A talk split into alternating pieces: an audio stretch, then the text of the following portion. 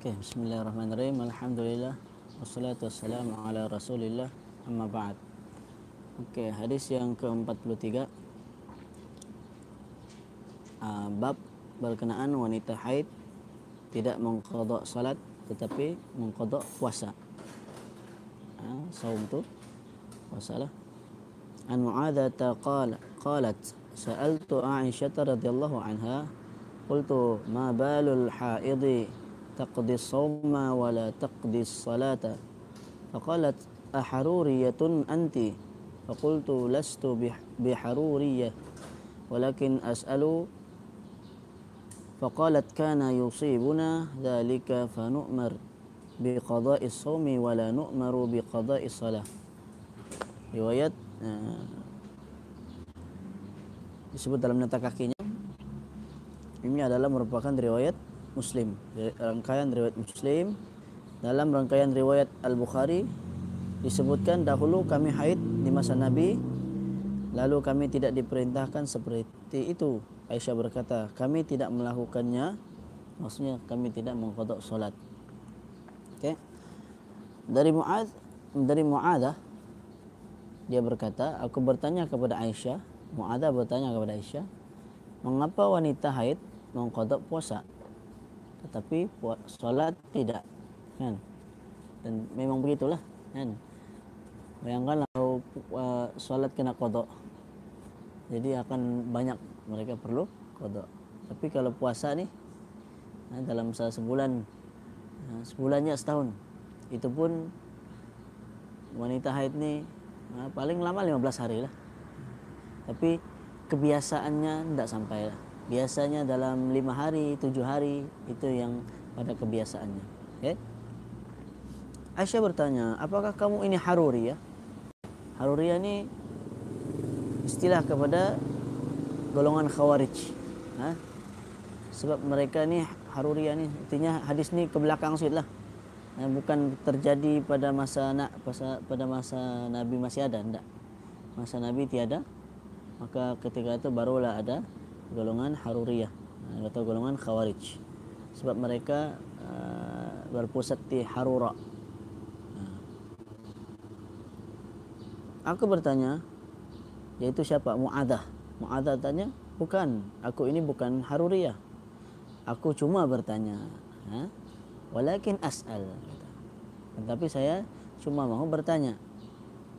Maka Aisyah pun jawab kanat yusibuna dhalika fa nu'maru bi qada'i shaumi wa la nu'maru bi qada'i shalah. Kami dulu mengalami seperti itu.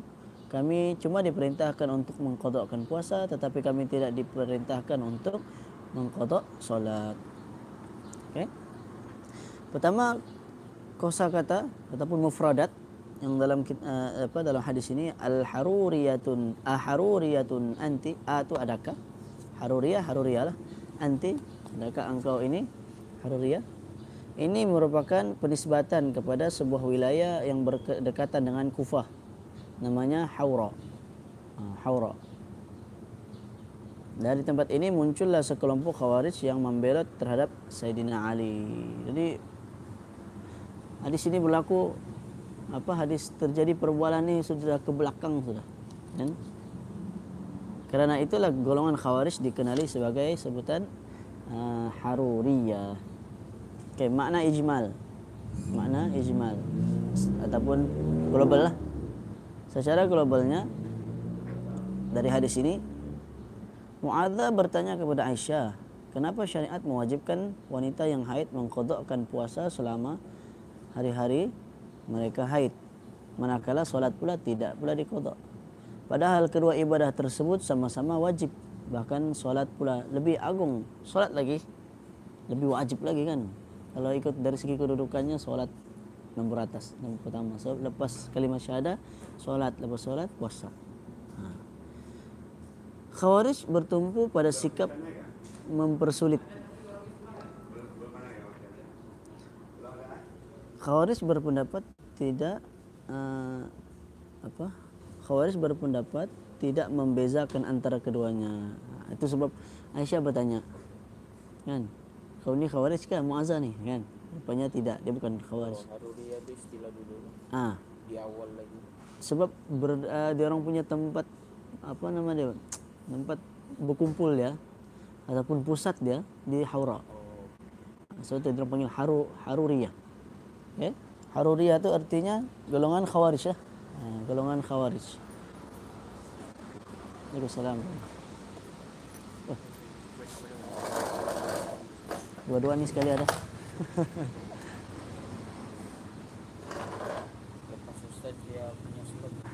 Ah, ya. InsyaAllah. Tak baca no. Okey, okey. agak-agak yang bawa dulu. Ke surat 130. Okey, jadi uh, Aisyah seraya mengingkari mengatakan, "Apa kamu ini Haruri ya? Adakah kamu ini Haruri ya?" Yang meyakini seperti apa yang mereka yakini dan mempersulit seperti uh, halnya mereka. Khawarij ni dia tidak mau bezakan antara solat dan puasa.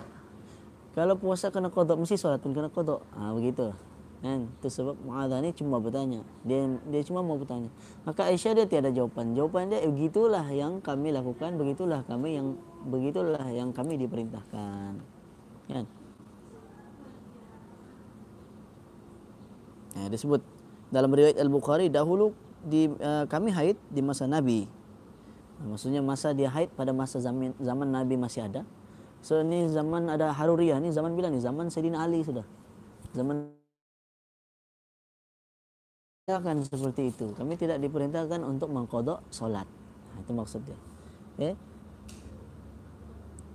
Maka jawab uh, apa?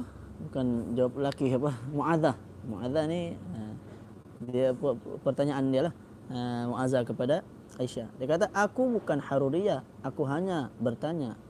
Aku cuma ingin uh, apa cuma ingin mengetahui lah. Uh, cuma tiba-tiba timbul persoalan. Maka Aisyah cuma jawab, dahulu kami di masa Nabi mengalami haid, kami meninggalkan puasa dan solat selama uh, haid itu. Kami meninggalkan puasa dan solat uh, selama maksudnya pada waktu haid. Okay. Lalu Nabi sallallahu alaihi wasallam memerintahkan kami uh, mengqada menggantikan puasa kan tetapi tidak menyuruh untuk mengqadakan solat. Andai mengqada solat wajib tentu Nabi akan perintahkan dan baginda tidak akan diam-diam saja. Si Nabi akan bagi tahu kalau solat kena qada. Ya, so golongan Haruriyah ni, golongan Khawarij.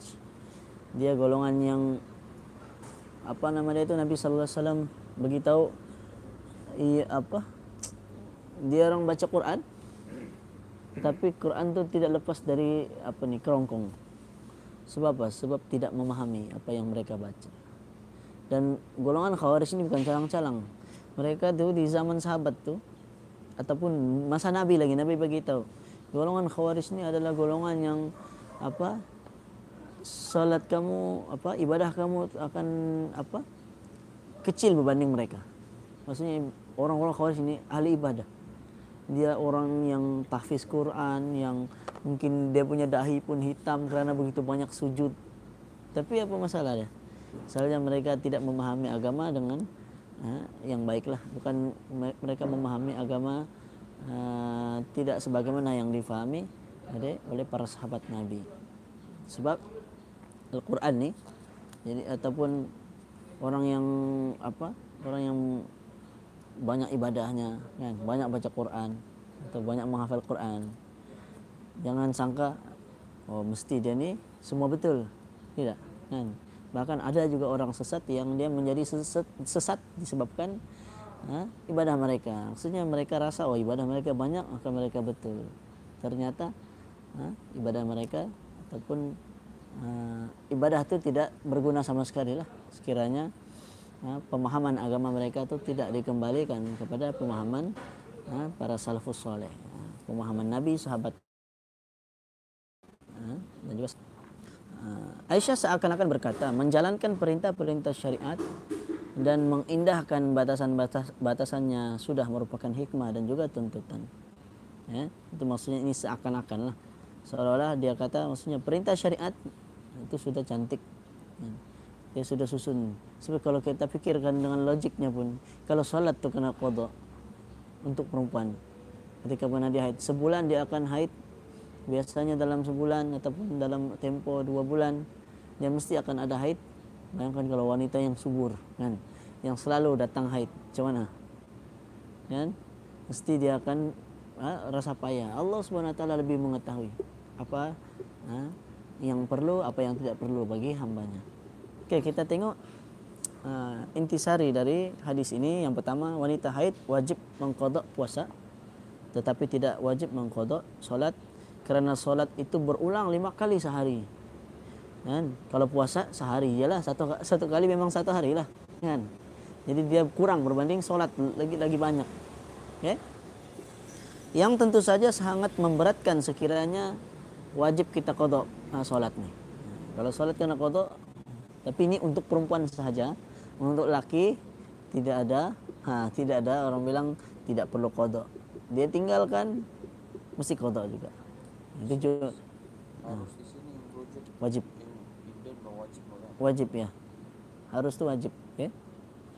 Nombor dua penetapan Nabi Sallallahu Alaihi Wasallam atas sesuatu merupakan bahagian dari sunnah. Jadi sunnah Nabi memerintahkan para wanita tidak mengkodok apa solat. Maka itu sunnah lah. So, itu perintah dari Nabi. Perintah Nabi su- supaya kalau ada yang pergi kodok juga kerana dia kata apa salahnya kita kodok solat kan lebih baik daripada tidak solat. Solat tu lagi bagus. Ha? Jawapannya dia menyelisihi sunnah. Dia kena ha? kena dia ikut apa yang diperintahkan oleh Nabi yaitu tidak perlu kodok solat bagi wanita yang sedang sedang haid. Okey. Yang ketiga, pengingkaran terhadap sesiapa sahaja yang bertanya dengan maksud untuk mempersulit atau untuk bertujuan berdebat. Mempersulit untuk menyusahkan. Kan? Ini maksudnya tidak boleh lah. Ha, siapa yang bertanya, betul-betul Aisyah ni dia tanya dulu. Kalau kalau Haruriyah ni, ha, tahu sudah memang dia orang ni golongan dia untuk mengingkari atau untuk berdebat. Kan? Kalau ditanya, "Ah, ah, Haruriyatun anta? Eh, anti? Salah. Ah, Haruriyatun anti? Adakah engkau ni Haruriyah? Ha. Keempat, menjelaskan ilmu yang ingin dibelajar. Yang ingin dipelajari. Jadi, dijelaskan ilmu. Ha? Apa apa apa tanya Muadzah? Uh, dia begitu, saya bukan Haruriyah. Walakin as'al kata. Akan tapi saya cuma ingin bertanya. Tujuan dia apa? Untuk ilmu lah. Untuk mengetahui jawapan dia. Cuma mungkin dia terlintas terpikir di fikiran dia kan. Yang kelima, wanita haid tidak mengkodok solat kerana hal tersebut memberatkan. Di, eh, di antara dalil yang menegaskan kaedah umum, ana innal masyaqqah tajlibut taisir. Ini kaedah usul fiqh. Eh? Innal eh, innal masyaqqah tajlibut taisir. Sesungguhnya kesulitan itu mendatangkan kemudahan. Inna ma'al usri yusra. Kan? Semuanya ya, setiap kesulitan, kesukaran pasti ada kemudahan. Jadi dalam agama begitu. Kalau solat uh, apa wanita tidak perlu kodok. Kalau puasa perlu kodok lah. Dan lelaki juga kalau misalnya nak mampu solat uh, maka dia kena kodok. Kan? Tengoklah kemampuan macam mana. Dia tapi lelaki bagi lelaki tetap wajib dia kodok. Uh, puasa juga sama kerana kodok ada keringanan lah kan keringanan solat pula macam kalau solat empat waktu boleh ditukar menjadi eh, bukan empat waktu empat rakaat boleh berubah menjadi dua rakaat sekiranya dalam keadaan musa musafir. Apa? Uh, boleh menjamakkan solat menggabungkan dua waktu dalam satu waktu. Itu semua termasuk keringanan uh, yang Islam uh, telah berikan kepada kita. Itu sebab setiap kesukaran kesulitan pasti akan ada kemudahan.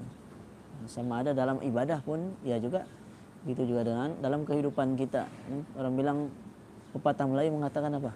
Bersusah-susah, dahulu bersenang-senang, kemudian mungkin mula-mula susah, tapi akhirnya ha, akan menjadi mudah. Begitu juga belajar.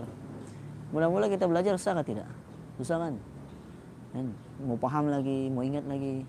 Tapi rupanya apabila kita hari-hari belajar nih, lama-lama akan mudah. Itu rupanya ini sudah pernah belajar, dua tiga kali sudah ulang. Lama-lama kita pun hafal otomatis. Nah, otomatis kita menjadi hafal. Wallahu alam. Jadi insyaallah cukup di situ jam berapa sudah? Jam 6 kan? Bismillahirrahmanirrahim. Alhamdulillah wassalatu wassalamu ala Rasulillah. Amma ba'd. Jadi insyaallah kita akan uh, sambung halakah kita pada pagi ini uh, yaitu kitab yang baru Kitab Salah. Ha, Kitab Salah.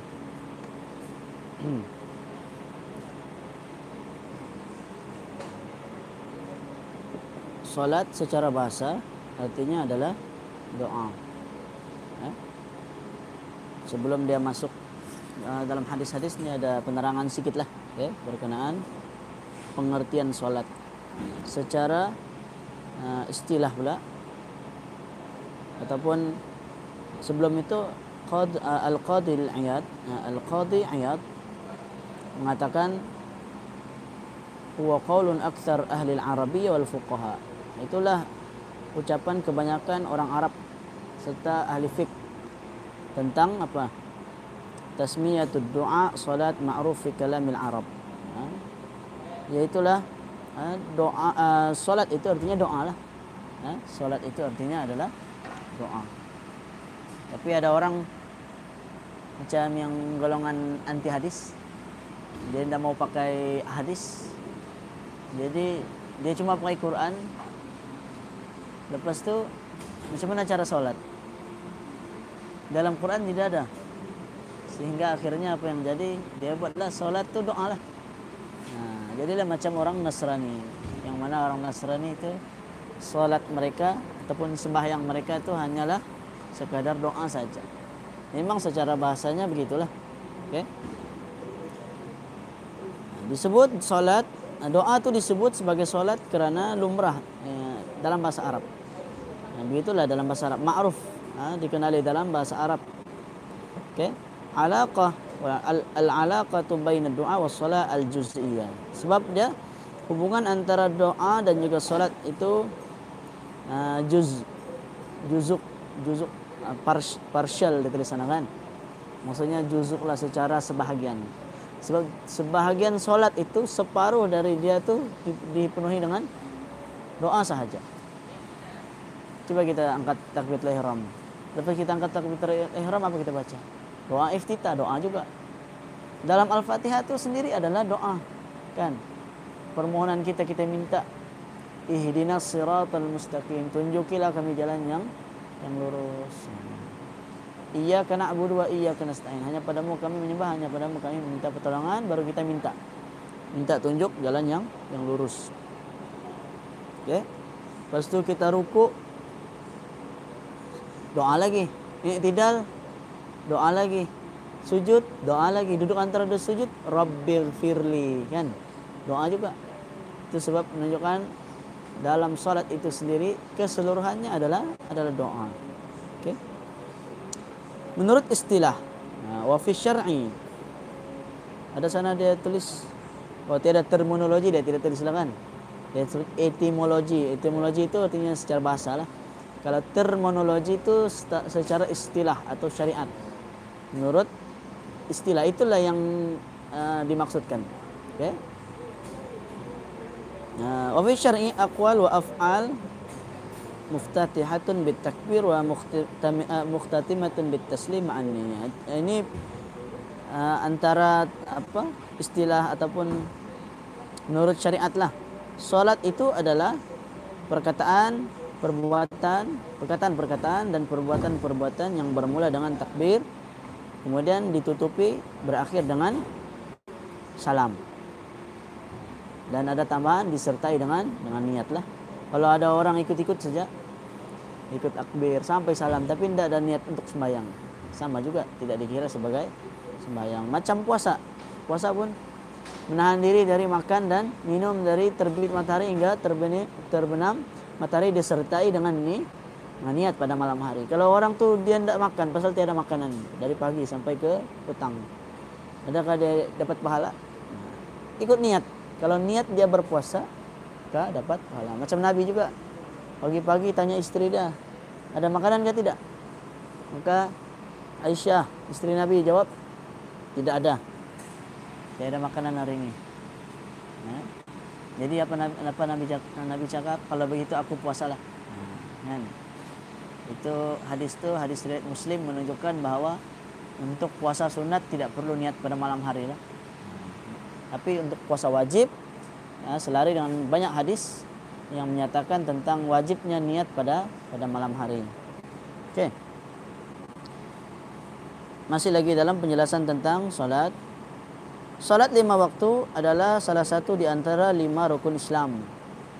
Ya, bahkan yang paling agung setelah syahadatain. Ya, setelah dua kalimat syahadah. Solat berlaku berdasarkan dalil Al-Quran, As-Sunnah serta Ijma' Jadi ha, Solat itu Dalil-dalilnya diambil dari Quran Dan apa Akimus solat kan. Apa lagi Ayat-ayat Al-Quran menyuruh agar kita solat Cuma tata cara solat itu macam mana nah, Itu ada dalam ha, dalam hadis Dan juga Ijma' ulama Ini ijma' Solat semua ulama sepakat solat tu ya, wajib dan juga cara mengerjakannya semua sepakat. Lima waktu semua sepakat. Kan? Untuk itu siapa yang mengingkari solat maka hukumnya adalah kafir. Siapa yang dia bilang tidak payah solat pun tidak apa. Kan? Atau dia tidak mau solat kenapa? Sebab dia tidak, tidak percaya solat itu wajib. Nah ini hukumnya kafir. Nah, memang berat lah. Kalau orang meninggalkan solat kerana malas, maka dia fasik. Tapi kalau dia meninggalkan solat kerana apa dia? Ingkar. Nah, kerana ingkar, maka kafir. Solat memiliki banyak manfaat. Sama ada dalam agama, dunia, dari sudut kesihatan. Kan? Pernah dengar ke ada orang uh, apa? Orang buat kajian saya tahu lah ada yang bilang kajian dari Jepun ataupun maksudnya kajian orang luar lah. Dia kata pagi-pagi ini awal bangun pagi subuh kita punya otak perlukan kepada apa? Dia perlu darah. Jadi ketika mana kita sujud, darah kita akan turun ke otak dan dia akan menyebabkan otak kita segar. Dan kita kita kita dapat itu salah satu cara kita menjaga otak kita lah. Itu di antara kajian lah. Ada orang mengkaji. Saya biasa dengar lah orang sebut tentang yang itu. Tapi saya pun tidak pasti siapa yang mengkaji itulah. Ya? Jadi itu bermanfaat. Ya? Orang yang kaji, kan? Jadi dalam dalam sembahyang ni, ya, semua nabi sembahyang memang ada sujud. Tapi ada juga agama yang sembahyang dia tiada sujud seperti agama Nasrani. Padahal dalam kitab dia Bible kan menyebut yang Nabi Isa itu pun sujud juga. Dia rukuk, dia sujud. Menunjukkan bahawa ha, ibadah solat ni, sembahyang ni memang ibadah daripada nabi-nabi eh, nabi-nabi terdahulu pun sudah melakukannya. Eh? Demikian juga puasa lah. Apa lagi? Sosial sosial kemasyarakatan, politik dari sudut politik. Kemudian uh, disebut sini wan nizamiyah dan juga uh, nah sudah tuh aturan yang tidak terbatas. Nizamiyah ini maksud sistem lah. Nizam, sistem-sistem uh, kehidupan lah. Artinya banyak lagi. Uh, terlalu banyak.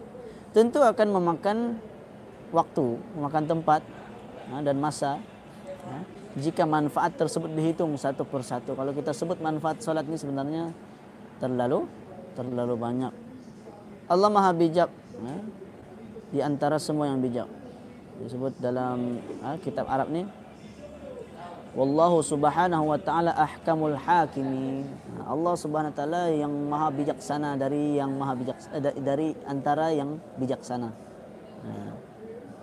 Yaitu ketika mana dia mewajibkannya memfardukan uh, mewajibkan ataupun memfardukan uh, amalan solat ini.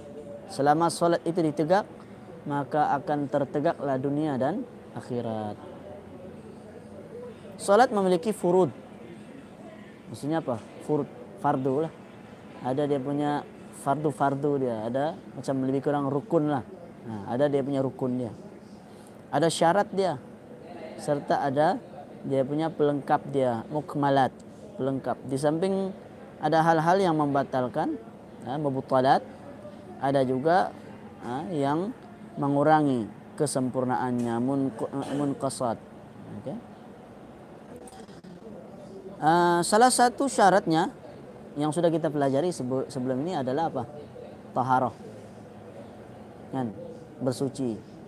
Seperti kita mengambil wudhu. Kan?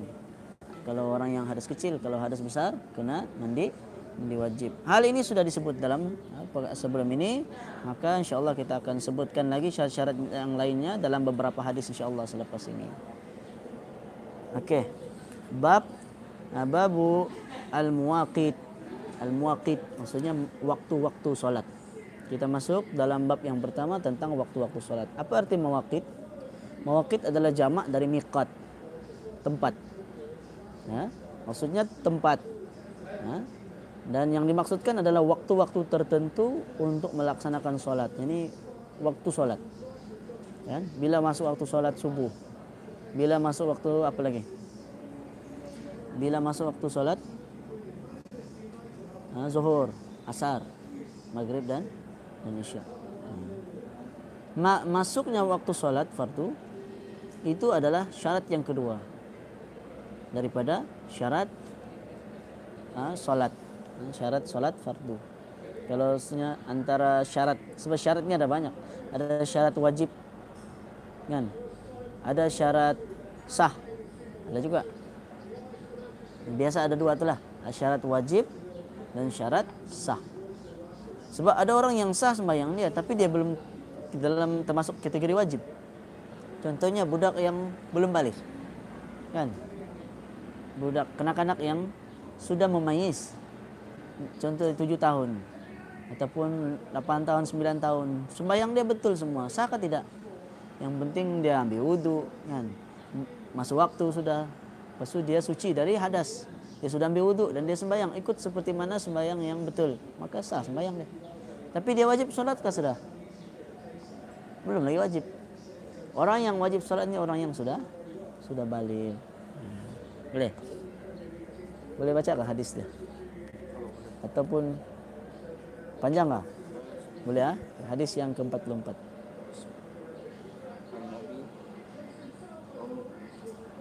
Amr Syaibani.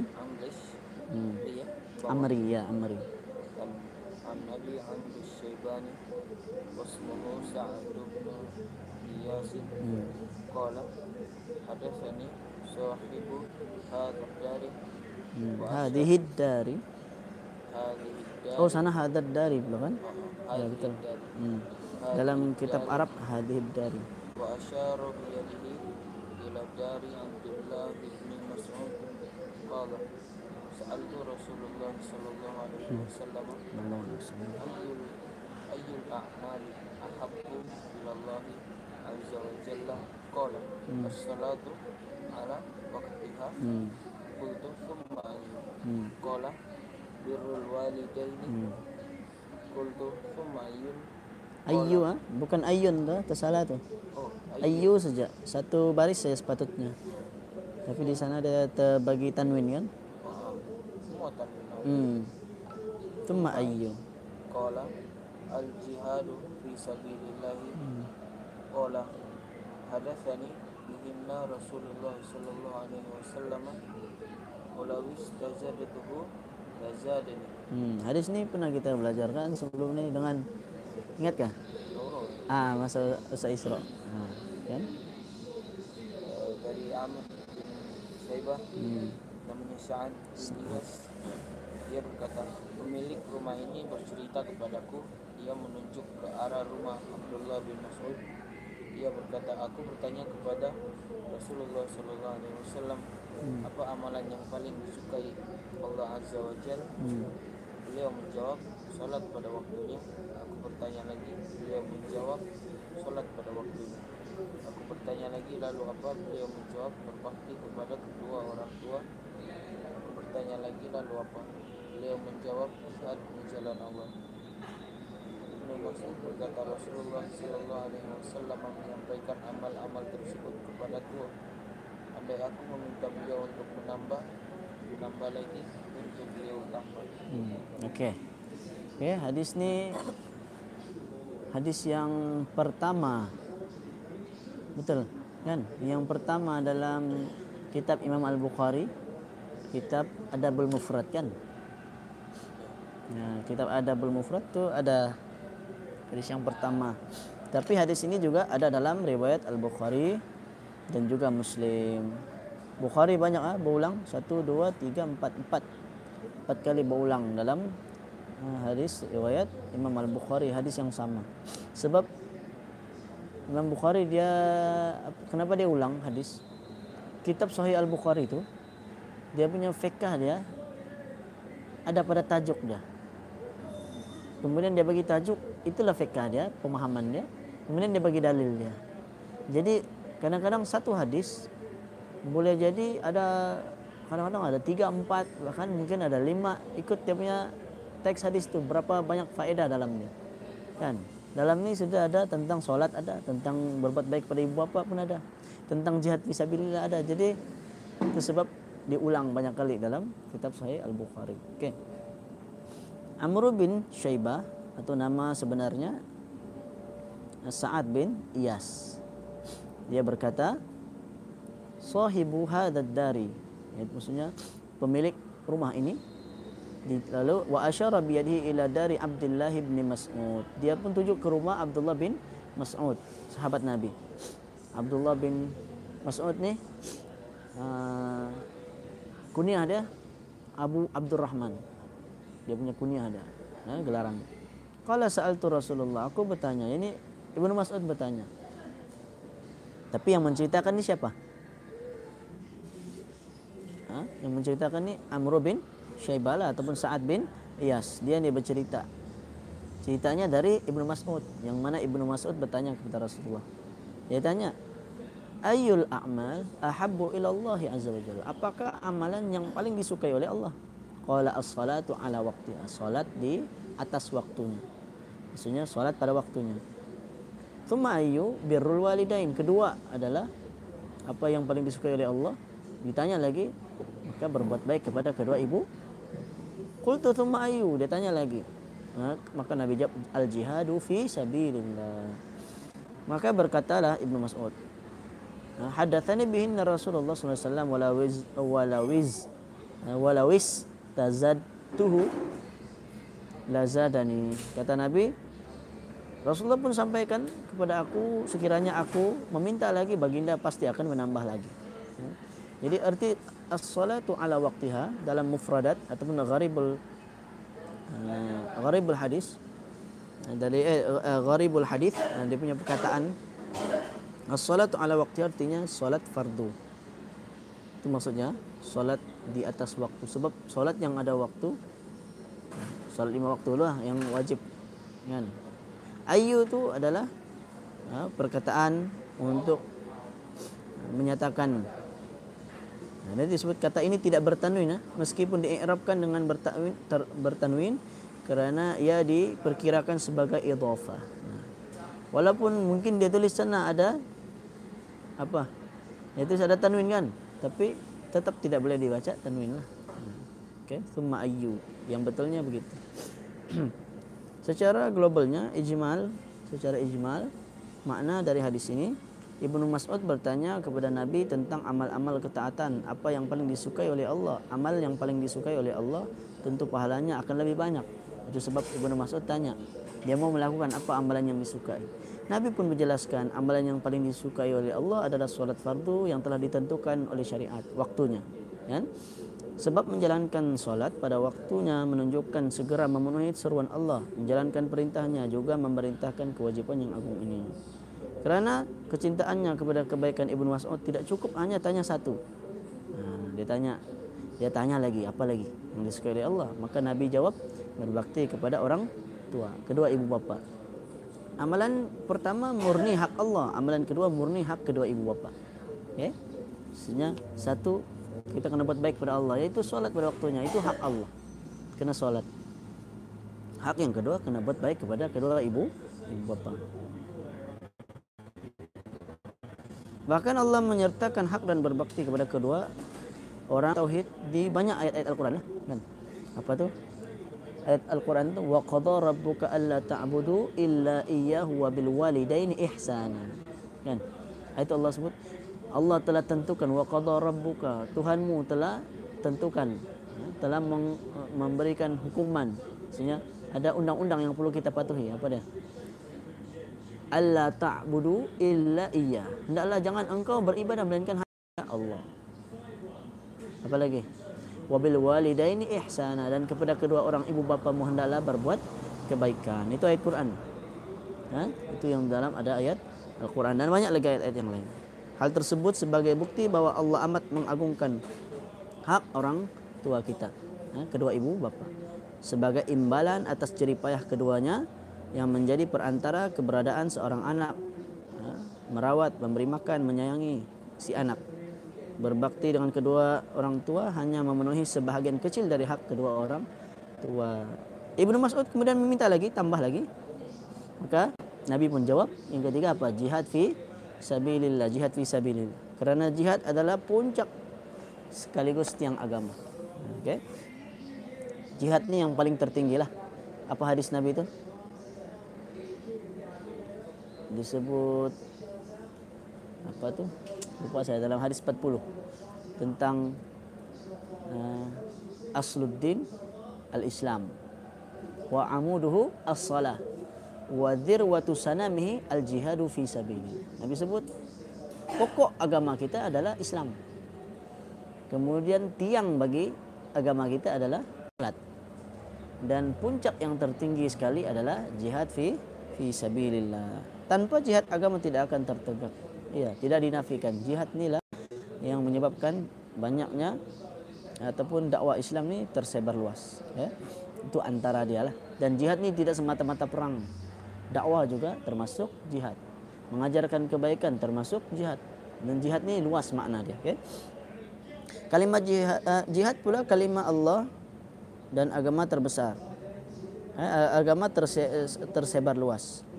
Uh, tanpa jihad agama tidak akan tertegak dengan jihad pula kalimat Allah dan agama itu tersebarlah tersebar luas. Sebaliknya jika jihad ditinggalkan naudzubillah Islam pula akan runtuh. Para pemeluknya akan mengalami kemunduran, kemuliaan mereka pula menjadi lenyap, kerajaan mereka terenggut. Maksudnya uh, dirampaslah kekuasaan dan daulah mereka menjadi hilang. Jihad adalah kewajipan yang ditekankan kepada setiap muslim kerana siapapun yang tidak berperang tidak terdetik di dalam jiwanya untuk berperang maka ia akan mati di salah satu bahagian kemunafikan. Orang yang tidak mau langsung tidak ada terdetik dalam diri dia untuk pergi berjihad. Dia terkena satu uh, di antara sifat kemunafikan. Jadi mesti ada, kan? Mesti ada niat kita untuk mau berjihad. Dan jihad ni seperti yang saya sebut tadi luaslah maknanya, jangan kita persempitkan. Okay? Kalau sekiranya pemerintah memerintahkan kita untuk pergi berperang, untuk menyelamatkan negara kita dan juga agama kita maka kita wajib turut ikut sama-sama. Kerana itulah perintah perintah agama. Wallahu alam. Saya ingat insyaallah intisari hadis dan faedah hadis ini kita akan sambung besok insyaallah. Okey Qul qali hadza astaghfirullahalazim wa lakum sallallahu ala nabiyyina Muhammad wa ala alihi wa sahbihi wa sallam Subhanakallahumma wa bihamdika asyhadu an la